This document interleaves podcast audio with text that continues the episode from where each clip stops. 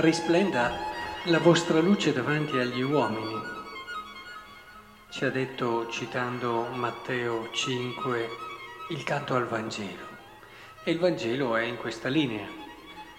Nessuno accende una lampada o la copre, ma la mette e la pone su un candelabro perché chi entra veda la luce.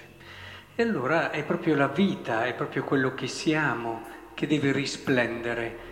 E vorrei lasciarmi provocare oggi dalla parola che abbiamo ascoltato, dall'Antico Testamento, dalla sapienza dei Proverbi, per cogliere alcuni aspetti che da sempre la storia degli uomini hanno ritenuto come essenziali, come luce che risplende in mezzo al mondo.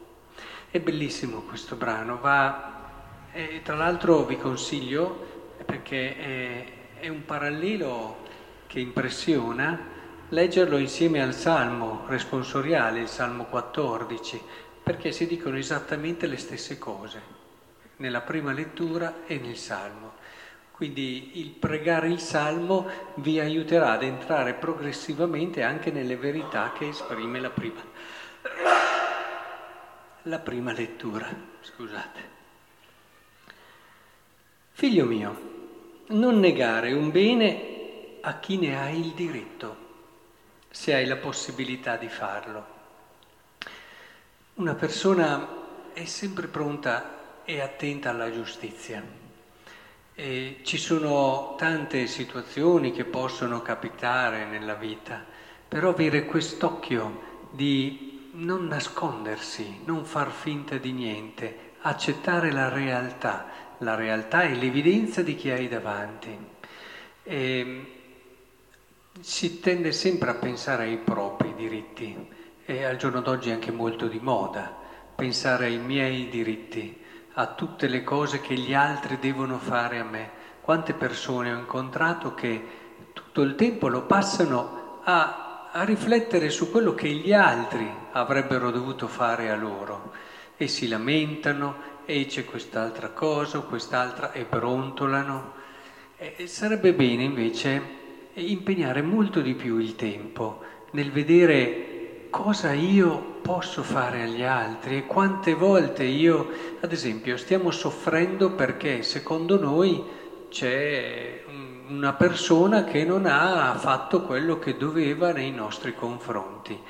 Eh, quindi ci può star lì e riflettere e lasciare che questo pensiero ci logori dentro, e alla fine ci allontana anche dalla serenità, dalla libertà.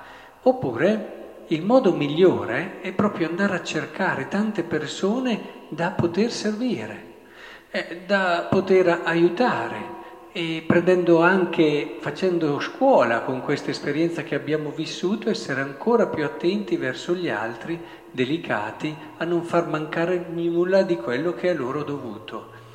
Quindi il modo migliore per rivendicare un diritto è quello di essere molto attenti a quelli degli altri e non fargli mai mancare le nostre attenzioni, le nostre premure. E badate bene che è il modo migliore anche per non soffrire di quello che è il presunto affronto che abbiamo, abbiamo ricevuto. Ho conosciuto persone che per anni, per anni hanno avuto dei rancori, per anni hanno tenuto dentro una sofferenza perché eh, quella persona non doveva farlo.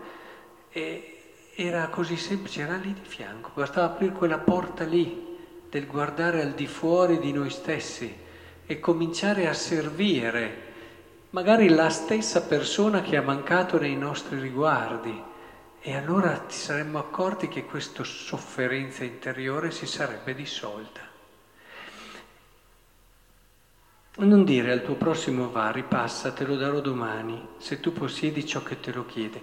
Questo senso dell'oggi, questo senso dell'essere, quindi essere sempre molto attenti alla realtà, non chiudersi in quelle che sono le proprie pretese, attenta all'altro, ai suoi bisogni e necessità, oggi, oggi. Ad esempio, ma perché devi fare oggi quello che puoi fare domani, no? Dicevano a Roma quando eh, ero là, eh, può diventare anche una filosofia di vita in me, mentre invece è proprio oggi, adesso, che devi in un qualche modo vivere quello che ti viene chiesto dalla scrittura. Quante volte noi ci inganniamo, ad esempio dobbiamo superare un difetto, dobbiamo superare un limite, dobbiamo superare un peccato oppure una cattiva abitudine. Eh, abbiamo un vizio, ad esempio c'era Kierkegaard che lo diceva circa il vizio del gioco, però ci può essere quello del fumo e così via.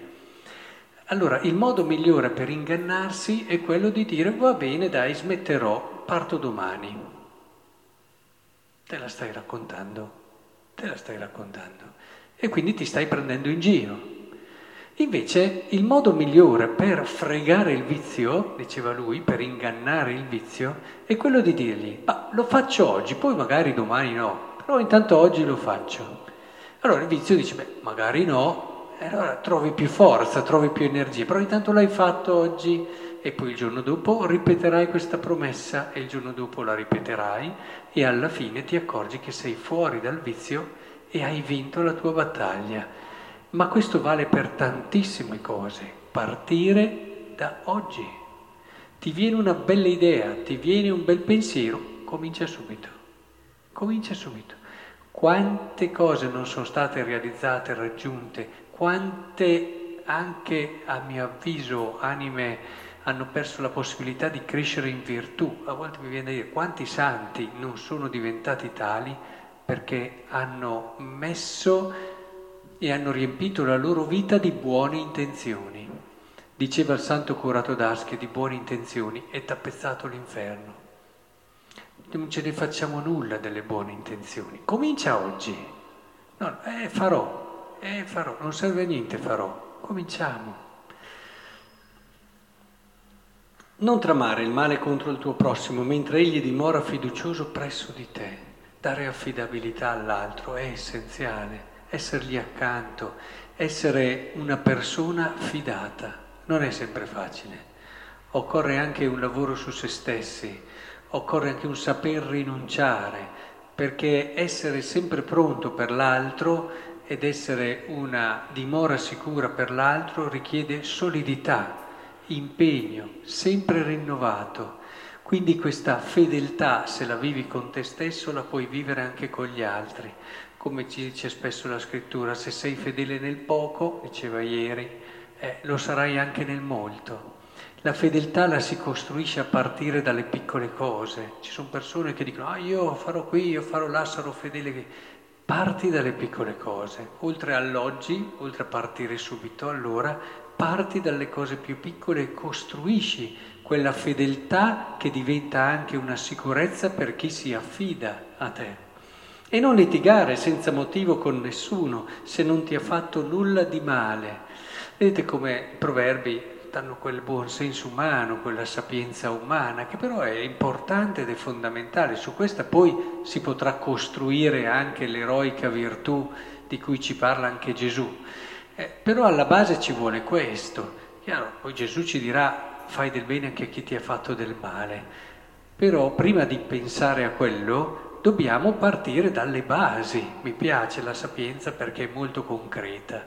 Quindi partiamo dal fatto di non prendercela, perché poi il motivo qual è? È che non siamo in pace con noi stessi. Questa persona ci dà da fare, infatti subito dopo che cosa dice? Non invidiare l'uomo violento, non irritarti per tutti i suoi successi, perché il Signore ha in orrore il perverso, mentre e c'è l'invidia. L'invidia. L'invidia... Mm. Ha fatto tante di quelle vittime, ma l'invidia è bene che la conosciamo per quello che è. Chi è invidioso? Chi non è contento, chi non è pieno, si illude di essere pieno. C'è bellissima questa espressione che dice il Vangelo, no? Fate attenzione dunque a come ascoltate, perché a chi ha sarà dato, ma a chi non ha sarà tolto anche ciò che crede di avere. Eh? E l'invidioso crede di avere, ma ha un vuoto enorme, ha un vuoto enorme. E allora le cose belle degli altri gli danno da fare.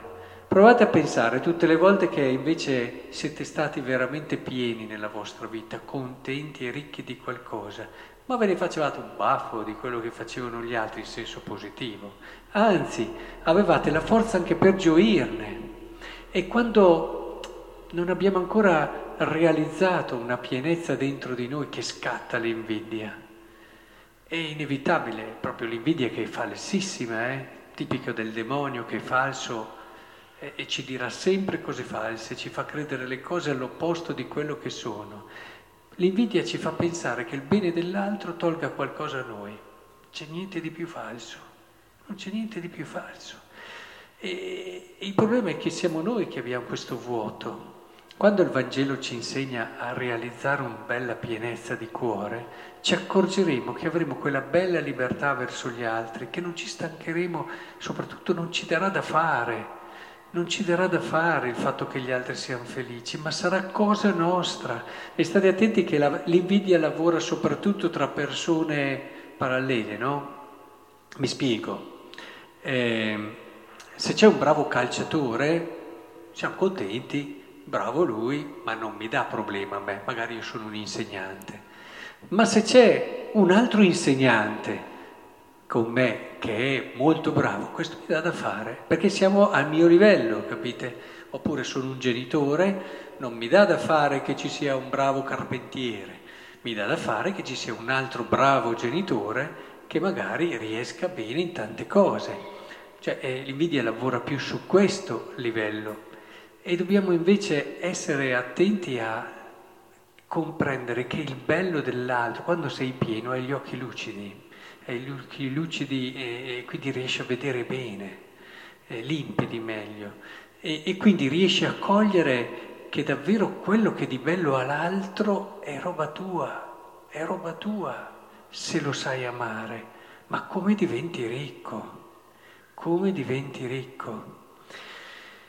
Ti vuoi bene davvero quando riesci a capire che l'altro non ti porta via niente. Vuol dire che hai trovato il tuo equilibrio nella sana umiltà, perché qui dei beffardi si fa beffe, ma degli umili concede la sua benevolenza. Conclude così il brano di oggi. Proprio così gli umili hanno la benevolenza di Dio. Ma come sta bene gli umili? Sono quelli che vivono meglio, sono quelli che non hanno bisogno di essere sempre al top per dimostrare chissà che cosa, ma forse perché non hai ancora capito il tuo vero valore e hai bisogno di andarlo a elemosinare a dei successi, nelle prestazioni, nelle cose, dei beni. C'è chi pensa di essere solo perché ha dei beni, ma che sciocchezza! Solo perché hai più cose di un altro ti senti migliore degli altri. Ma poveri noi, eh, sono quelle situazioni nelle quali ci rendiamo anche ridicoli, ci rendiamo buffi, come se una persona valesse per le cose che ha. Ma vai alla sostanza, guarda quello che sei. Ah, ma io me le sono fatte con le mie mani le mie cose. Ma allora? Ma è, è lì il tuo valore? Magari per farti queste cose con le tue mani hai calpestato, non ti sei dato il tempo necessario per gli altri, hai abbruttito la tua persona, e, e questo bisogna che lo teniamo sempre presente. E, è fondamentale avere il culto di quello che si è, perché è questo che conta, perché allora impari ad avere rispetto verso tutti. Non ti fai abbagliare tanto facile, entra un signore benestante e tutti lo riveriscono. No, hai la semplicità. La semplicità di essere sempre attento a tutti. C'è una cosa che amo fare a volte, a volte conosco persone che mi hanno invitato in ristoranti anche famosi eh. e, e quindi sono andato in amicizia, e una delle cose su cui a volte cerco di non distrarmi mai ogni volta è di fermarmi a parlare e a dare valore ai camerieri. Cioè, quelli che magari sul momento, proprio loro, magari sono ragazzi, sono studenti, sono persone, valorizzare anche loro, far capire che eh, tutti abbiamo un grosso valore, dare proprio un messaggio attento alla persona. Come anche quando mi capitò che ero a Roma, questo l'ho raccontato più di una volta, ma eh, e avevo accompagnato il Vescovo Adriano a, alla Sala Nervi per un incontro. Eh, io ero lì fuori, io non ero nessuno, non ero neanche il segretario del vescovo, quindi l'ultimo prete che era lì dentro. A un certo punto il Cardinal Martini esce e vedo che viene verso di me, dico, ma forse ci c'è qualcuno dietro, No, no, veniva proprio verso di me e ha cominciato a parlarmi, ha cominciato a chiedermi questo, da dove venivo, eccetera. Io ero, ero non sorpreso, meravigliato, dicevo, ma come? Con tutti quei c'erano vescovi, c'erano preti molto più importanti di me, molto più... Lui proprio da me e cominciava a parlare, proprio dall'ultimo è andato. E mi ha dato una lezione che mi è servita per tutta la vita.